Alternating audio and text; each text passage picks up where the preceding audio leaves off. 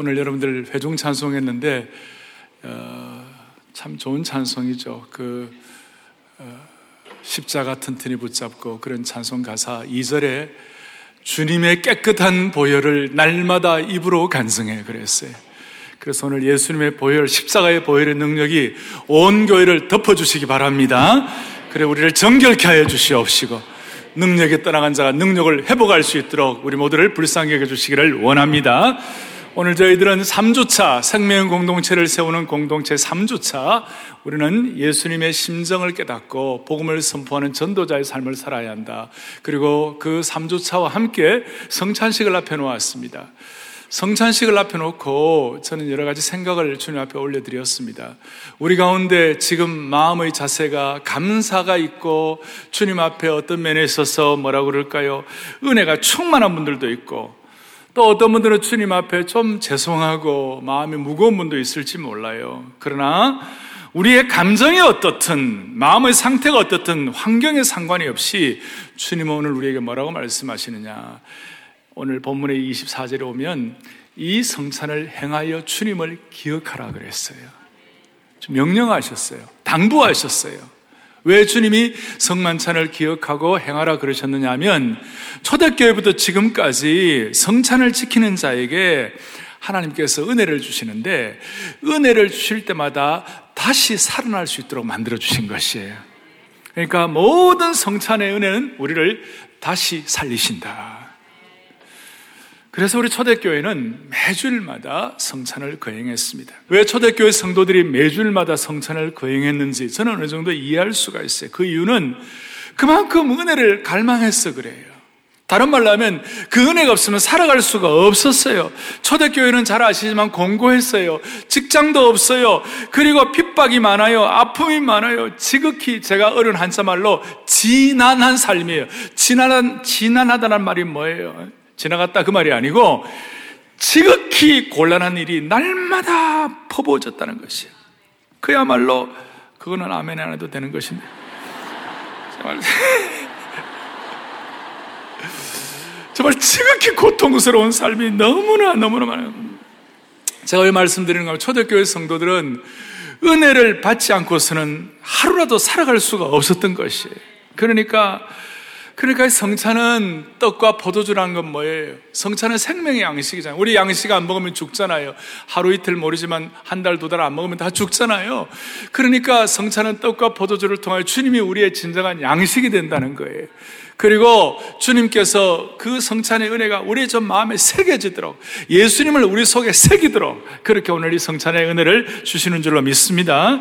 오늘 이 예배를 통하여 여러분 온 교우들이 다시 살기를 바랍니다.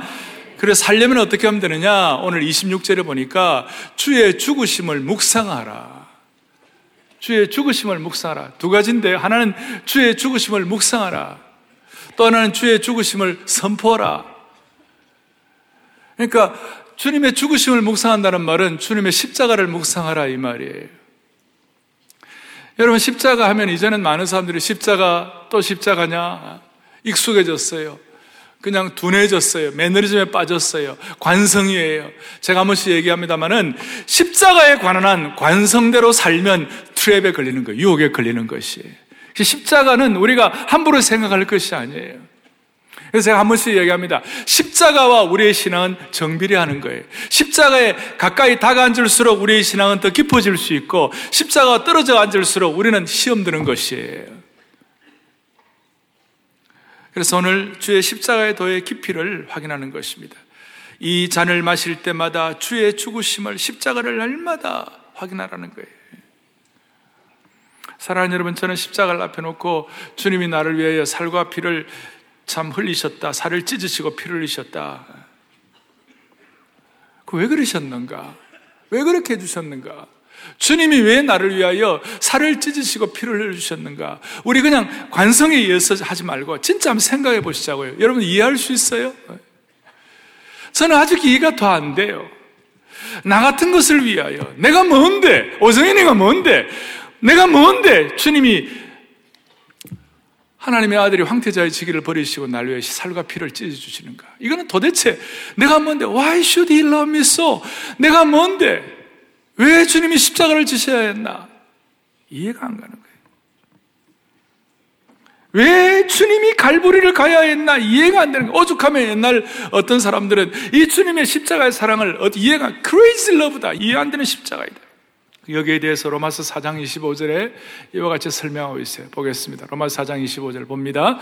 예수는 우리가 범죄한 것 때문에 뭐가 됐다고요? 내어줍니다. 너무나 신비로운 영역이에요. 내가 범죄한 것 때문에 주님이 왜 내어줌이 되는 거예요? 여기에 내어줌이 됐다는 말은 예수님을 하나님이 포기하셨다 그 말이에요. 우리가 뭔데 하나님이 예수님을 포기하시느냐고요. 나 같은 것 구원하기 위하여 하나님께서 예수님을 포기하시느냐 이거예요. 예수님의 내어주심의 죽음이 없었다면, 하나님의 포기하심이 없었다면, 우리는 오늘 이 자리에 앉아 있을 수 없는 거예요. 오늘 이 확신이 여러분들에게 다가오기를 바랍니다. 예. 온 세상이 이게 무슨 뜻인가? 온 세상이 부인한다 할지라도 우리는 이 사실을 부인할 수가 없는 것입니다. 생명의 피해 복음을 확신하는 사람은 이거 절대 부인할 수가 없습니다. 우리는 문제가 있어요. 이 내어주심의 십자가의 은혜를 너무나 잊어버리고 살고 너무나 망각하고 사는 거예요. 자꾸 멀리 떨어져 사는 거예요. 그래서 저는 성자식을 할 때마다 한 번씩 말씀을 드리는 거 있잖아요. 우리 살다 보면 복잡한 인생도 있고, 살다 보면 오연도 되고 다 그러지만, 주여, 이 성찬식 참여할 때만, 참여할 때마다 복잡한 세상의 창문들을 다 닫아 걸고 십자가 앞에 다가가게 하여 주십시오. 그래서 여러분, 오늘 십자가 앞에 다가가는 시간 되기를 바랍니다. 신앙생활의 모든 병이 어디서 오는가? 십자가의 거리와 비례한다는 것이에요. 십자가 거리가 가까우면 가까 울수록 영적인 병이 없어요. 십자가를 늘 기억하면서 나 같은 거 구원하게 하나님의 아들이 주셨는데, 하나님의 아들을 주셨는데, 하나님이 예수님을 포기하고 예수님이 내어 주심이 되셨는데, 내 같은 것이 예수 그리스도의 생명값이 되었는데, 여러분 상상을 해 보시라고. 이거는 하늘도 놀라고 땅도 놀랄 사건이에요. 내가 뭔데? 우리가 뭔데? 하나님께서 예수님의 피값만큼 귀한 존재로 생명값 치러 주셨다고요. 이런 얘기 옛날 봉사 어른들이 하셨어요. 세상에 물건도 천 원짜리가 있고, 만 원짜리가 있고, 백만 원짜리가 있고, 다 있다. 그런데 우리는 얼마짜리냐? 우리는 얼마짜리냐? 예수님의 피값짜리라는 거예요. 맞습니까? 우리는 얼마짜리냐? 예수님의 생명값짜리라는 거예요. 그 말이 좀 되는지 모르지만 우리는 천 원짜리 만 원짜리가 아니라 예수님의 피값짜리라는 것이에요. 우리는 예수님의 피값짜리라. 예수님 피값만큼 귀하다는 것이에요. 그리고 이걸 이 십자가의 비의 이 신비를 깨닫는 사람 치고 자기 삶을 아무렇게나 사는 사람이 없어요. 내가 누구인지를 명확하게 아는 사람들은 자세와 걸음걸이가 달라지고 얼굴빛이 달라지는 것이고 표정이 달라지는 것이고 삶의 풍기는 맛이 달라지는 것이에요. 아무렇게나 살 수 없어요. 자기 배만 두드리고 살 수 없어요. 한 생에 자기 자신만을 위하여 낭비하는 삶을 살 수가 없어요. 가슴이 좁아가지고 날마다 자기만을 학대하고 남을 비난하는 그런 삶을 살아갈 수가 없어요. 내가 얼마짜리냐? 내가 예수님의 핏값짜리라는 걸 제대로 기억한다면 세상의 모든 철학자들, 세상의 모든 과학자들이 뭐라 뭐라 얘기해도 이 세상의 집단지성이 뭐라 얘기해도 내가 예수님의 핏값만큼 귀한 존재가 되었다는 사람은 미시적으로 살 수가 없어요. 여기에 틀에 갇혀가지고 살 수가 없어요. 시각이 좁아 터진 삶을 살아갈 수가 없어요. 하나님 나라의 큰 그림을 그리고 거룩한 은혜의 상상의 나래를 펼치고 하나님 나라의 그랜드 디자인에 대해서 눈이 열려가지고 함부로 살아갈 수가 없는 것이 하나님의 아들이 나 같은 사람을 위해 십자가에 죽으셨다. 이, 이것을 기억하는 사람은 인생을 함부로 살지 않는다는 것입니다. 여러분 동의가 되시기 바랍니다. 그래서 십자가 앞에 가까이 나가는 사람일수록 그는 영적으로 건강한 사람이에요. 반대로 십자가로부터 멀어질수록 그 사람은 신앙의 병이 많이 들게 되어 있어요. 이거는 영적으로 틀림없는 사실이에요. 그래서 제가 이런 용어를 써보았어요. 신앙의 수준은 십자가의 거리와 비례한다는 것이. 우리 모두는 십자가에 다가앉기를 바라는 겁니다. 그리고 바른 신앙, 신앙생활을 좀 한다는 분들은 어떻게 하든지 십자가와 나 사이의 거리를 너무 멀지 않게 하려고 노력하는 것이에요. 그 간극을, 그 간극을 좁히려고 애를 쓰는 것이에요. 근데 어떤 경우는 아무리 나와 주님과 십자가의 사이의 거리를 좀 좁히고 싶어 하더라도 좁혀지지 않을 때가 많아요. 왜? 나와 십자가 사이에 중간에 너무 많은 것들이 끼어 있어요. 너무 많은 것들이 자리 잡고 있어요. 반복적인 죄라든지, 세상 풍조를 따라가는 거라든지, 형제에 대한 미움이라든지, 처리되지 않는 상처들 때문에 좋은 것을 좋게 보지 못하는 것이라든지 자기의 고집과 자기의 사고방식과 세상적인 가치관 이런 것들이 자리 잡고 있기 때문에 십자가 나 사이에 끓이끼는 것이 있으니까 오늘 이 주의 살과 피를 기념하면서 주님과 나 사이에 끓이끼는 것, 중간에 자리 잡고 있는 것, 주님과 나 사이의 간격을 멀리하는 이 모든 것들을 청산할 수 있도록 오늘 그리스도의 살과 피의 은혜를 주시기를 바라는 것이에요. 그리고 이 십자가에 십자가와 가까이 다, 다가앉게 되고 십자가를 깊이 깨달으면 십자가는 우리가 두 가지를 해결해 주래. 첫째는 수치를 극복하게 해주시는 거지. 예수님의 수치, 예수님의 수치가 정말 하나님께서 나를 통해 수치를 맡아주셨기 때문에 수치가 극복되는 거예요. 무슨 말이냐면, 십자가로, 십자가로 안 나가면 사람들은 항상 부끄럽고 열등하다는 생각에서 수치를 극복하지 못하고 늘 자기 연민에 빠져 있어요. 그러나 내 같은 것이 이해가 안 되지만 나는 십자가 어치만큼 귀한 사람이다. 나는 예수님의 생명감만큼 귀한 사람이다. 나는 이래서 나는 함부로 살 수 없다. 여러분 그래서 십자가의 깊이를 깨닫는 사람일수록 값싼 복음이란 것은 자기 용어와 맞지 않는 것이에요. 값싼 은혜라는 말도 하지 못하는 것이에요. 수치를 극복해 만들어 주시기 때문에 저와 여러분은 예수님의 피값살인 줄로 믿으셔야 되는 것이에요. 수치를 극복시켜요. 또 하나는 교만도 극복할 수 있어요. 사람은 수치 아니면 열등의식 아니면 우월의식이죠. 교만도 극복되는 것이에요. 조금만 잘했다고 해서 자기 주장하고 교만해지는 거, 이거 다 극복시켜 주시는 것이에요. 오늘 이 그리스도의 몸과 피를 기념하면서 모든 수치와 모든 교만의 굴레가 다 나가 떨어지기를 바라는 것입니다. 우리는 주의 죽으심을 묵상하는 것입니다. 또 하나는 이 주님의 십자가의 은혜가 그 그리스도의 십자가 나 같은 것이 그리스도의 십자가만큼 귀한 존재다라고 생각하는 그 순간 주님의 심정이 내게 이식이 되는 거예요. 주님의 심장이 내게 이식이 돼 가지고 주님의 심정을 깨달을 수가 있는 것이에요. 고전 11장 26절과 본문에 주의 죽으심을 그가 오실 때까지 전하는 것이 한 걸음 더 나아가서 주의 죽으심과 십자가를 깨닫는 사람에게는 반드시 주의 죽으심을 세상 끝날까지 선포하게 되어 있는 것이에요. 희한해요. 심장 이식이 되면 예수님의 십자가의 은혜가 내게 이식이 되면 나도 모르게 주님의 심정을 깨닫게 되고 그 주님의 심정을 세상 앞에 선포하게 되어 있는 것이에요. 주님의 심정은 뭐예요? 저는 목회를 하면서 늘 요즘 간절히 기도하는 것이에요. 주여, 정말 제 목회가, 제 사역이 주님이 하신 그 목회하고 싶습니다. 정말 주님이 하신 목회하고 싶습니다. 교회 행정적으로나 행해야 할 일이 여러 가지 있습니다만 그거는 부차적인 것이고 저는 정말 주님이 하신 목회하고 싶습니다. 조금 더 들어가면 성경적인 목회 좀 하고 싶습니다. 성경적인 목회가 뭐예요? 성경적인 목회라는 것은 이 세상을 향하여 주님이 하셨던 바로 그 일을 교회를 통하여 계속 이어지도록 하는 것이에요. 주님이 하셨던 바로 그 일을 교회를 통하여 이어지도록 하는 것이에요. 또 하나는 예수님의 심정을 세상 앞에 선포하는 것이에요. 예수님의 심정이 뭐예요? 주님의 심정은 오늘 여러분들이 읽으셨습니다마는 생명 공동체를 세우는 3주차 십자가의 은혜가 이식된 사람은 십자가의 은혜가 깨달아진 사람은 주님의 심정을 가지고 세상 앞에 복음적 선포의 삶을 사는데 주님은 어떻게 하셨어요? 마태복음 9장에 제일 먼저 주님이 하신 일이 뭐예요? 무리를 보시고 민망히 여기고 불쌍히 여기셨다고 그래서 사람들을 불쌍히 여기는 거예요. 영적으로 겉으로는 뭐 셀레브레트다. 저 사람은 대단한 사람이다. 대단한 위치에 있다. 저거 뭐 굉장한 사람이다. 이렇게 사람들이 할지 모르지만 영적으로 영적인 눈이 열린 사람은 주님의 심장 이식이 된 사람은 그 사람의 영적인 상태를 볼 수 있는 것이에요. 세상적인 부러움이 아니라 영적인 파산 상태를 보고 그 사람에 대해서 불쌍히 여기는 마음이 생기는 거예요. 할렐루야. 주님이 사람들을 보고 불쌍히 여겼어요. 민망히 여겼어요. 불쌍히 여긴다는 말을 스플랑크니조마이라는 헬라어 이 불쌍히 여기고 민망히 여긴다는 이 말은 어떤 말 어떤 거냐면 내 내장이 마구 뒤틀릴 정도로 안타깝다 그 말이에요.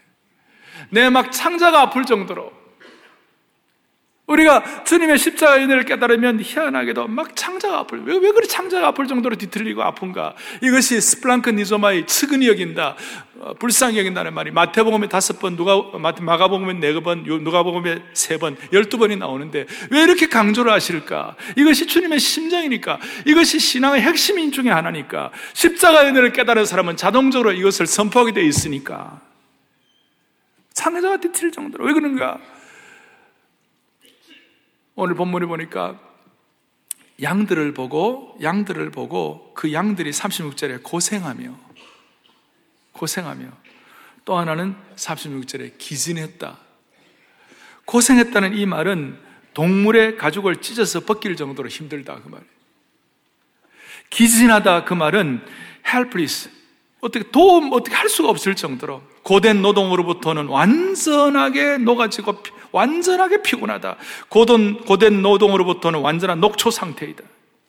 그러니까 주위에 있는 사람들을 보면서 피부 가죽이 찢어지는 아픔과 상처로 헤매는 분들에 대해서 너무 마음이 아프다는 것이. 지난 주일에도 저희 교회는 어떤 우리 손장님들 자녀가 대학교 2학년 아이인데 갑자기 주님 불러갔어요. 내가 기가 막힌 거예요. 그걸 생각하면 우리의 마음이 찢어질 정도로 아픈 거예요. 너무 마음이 아픈 거예요. 그래서 여러분, 목회라는 것은 주님이 하셨던 그 일을 지금 이 시대에도 재현하는 것인데 그것은 바로 영적으로 파산한 사람들, 기진하고 고생한 사람들을 불쌍히 여기는 것이 사역이에요. 십자가의 능력과 십자가의 심장 이식이 된 사람들에게는 이전과는 다른 분명한 변화가 일어나는 그것이 뭐냐면 그동안 보이지 않았던 파산한 이웃의 영적 상태가 보이는 것이에요. 예를 들면 평생 속을 태우고 언어 폭력으로 늘 아내의 마음을 상하게 했던 남편이 그래서 미워 죽, 죽었던 그 남편이 어느 순간 남편의 영적인 파산 상태를 보면서 아내가 그 남편을 참으로 불쌍히 여기는 오죽하면 저렇게 고함을 지르겠나. 안정이 되면 음을 딱 깔고 잘 있었나 이렇게 할 텐데 오죽하면 저렇게 고함을 지르겠나. 불쌍히 여겨지는 것이. 그 이유는 십자가의 심장이 그 자매에게 임한 것이기 때문입니다.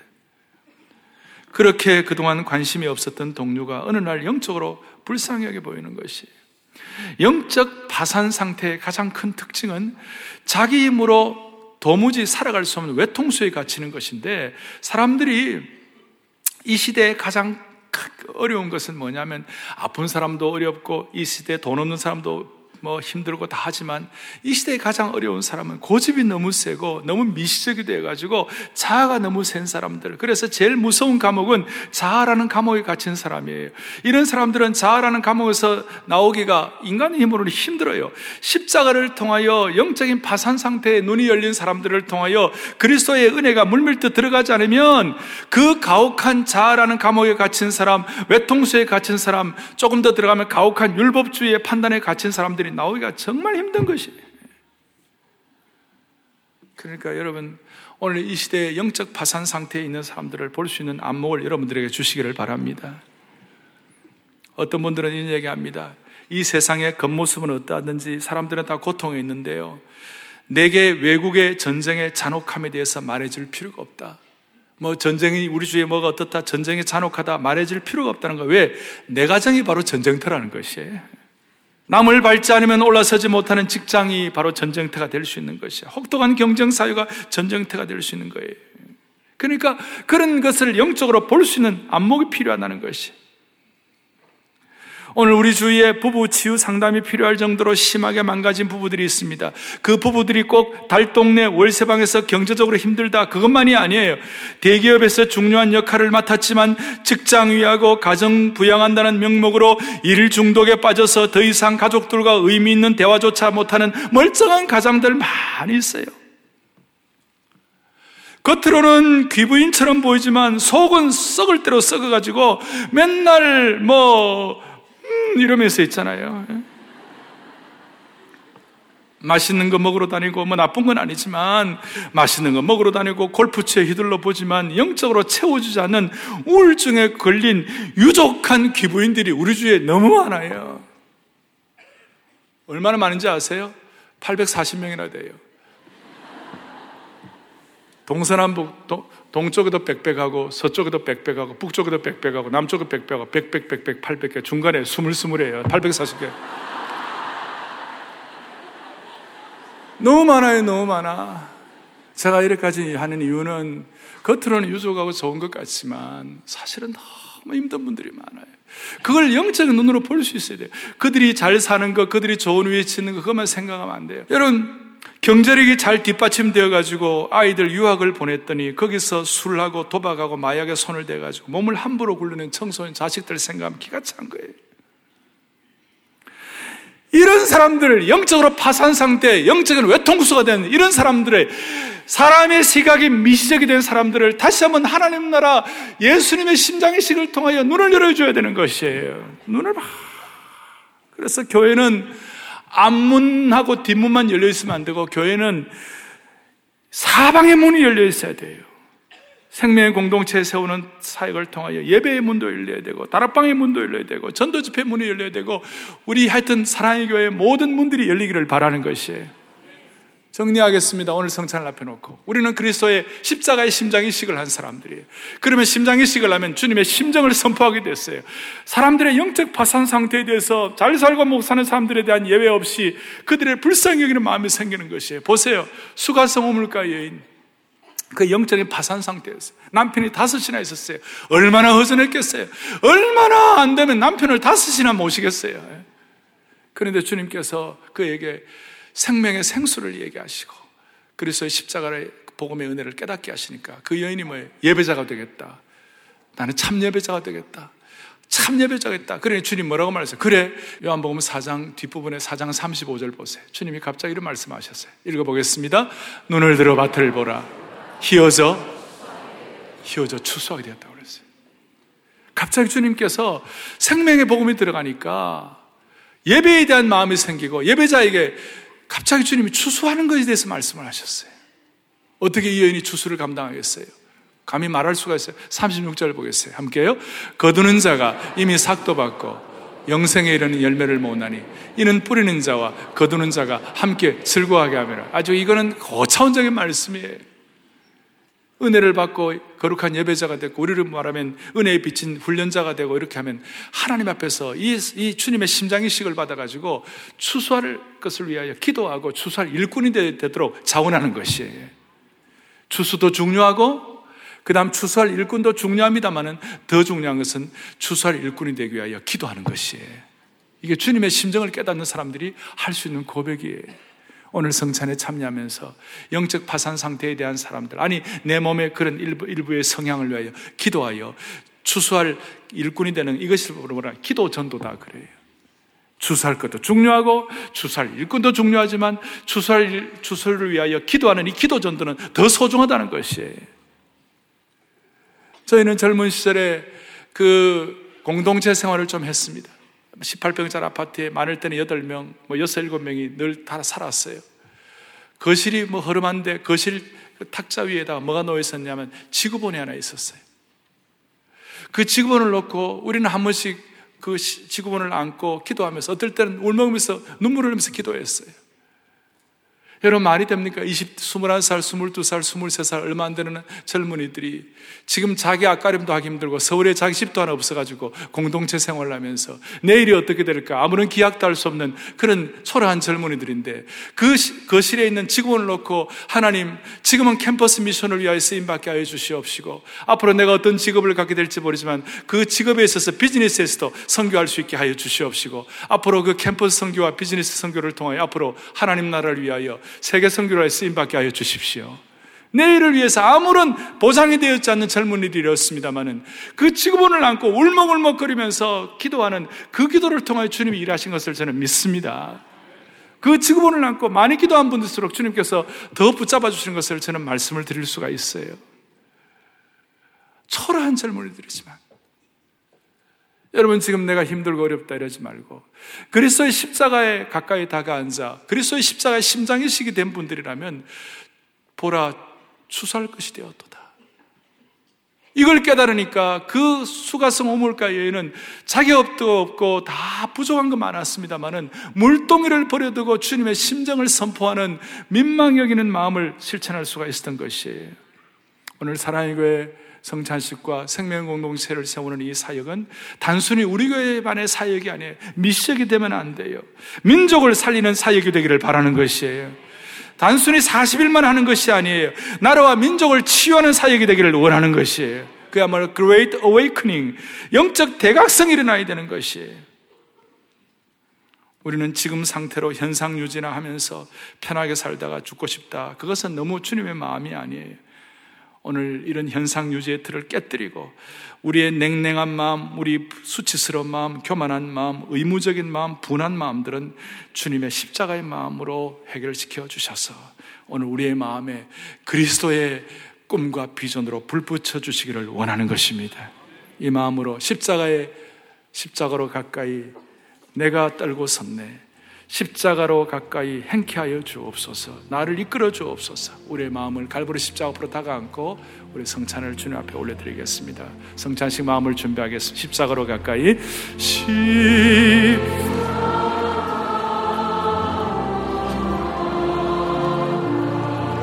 나를 이끄시고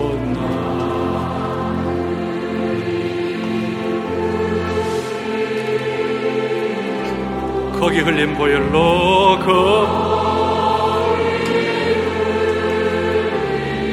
성찬위원들은 다 정위치해 주시기 바랍니다.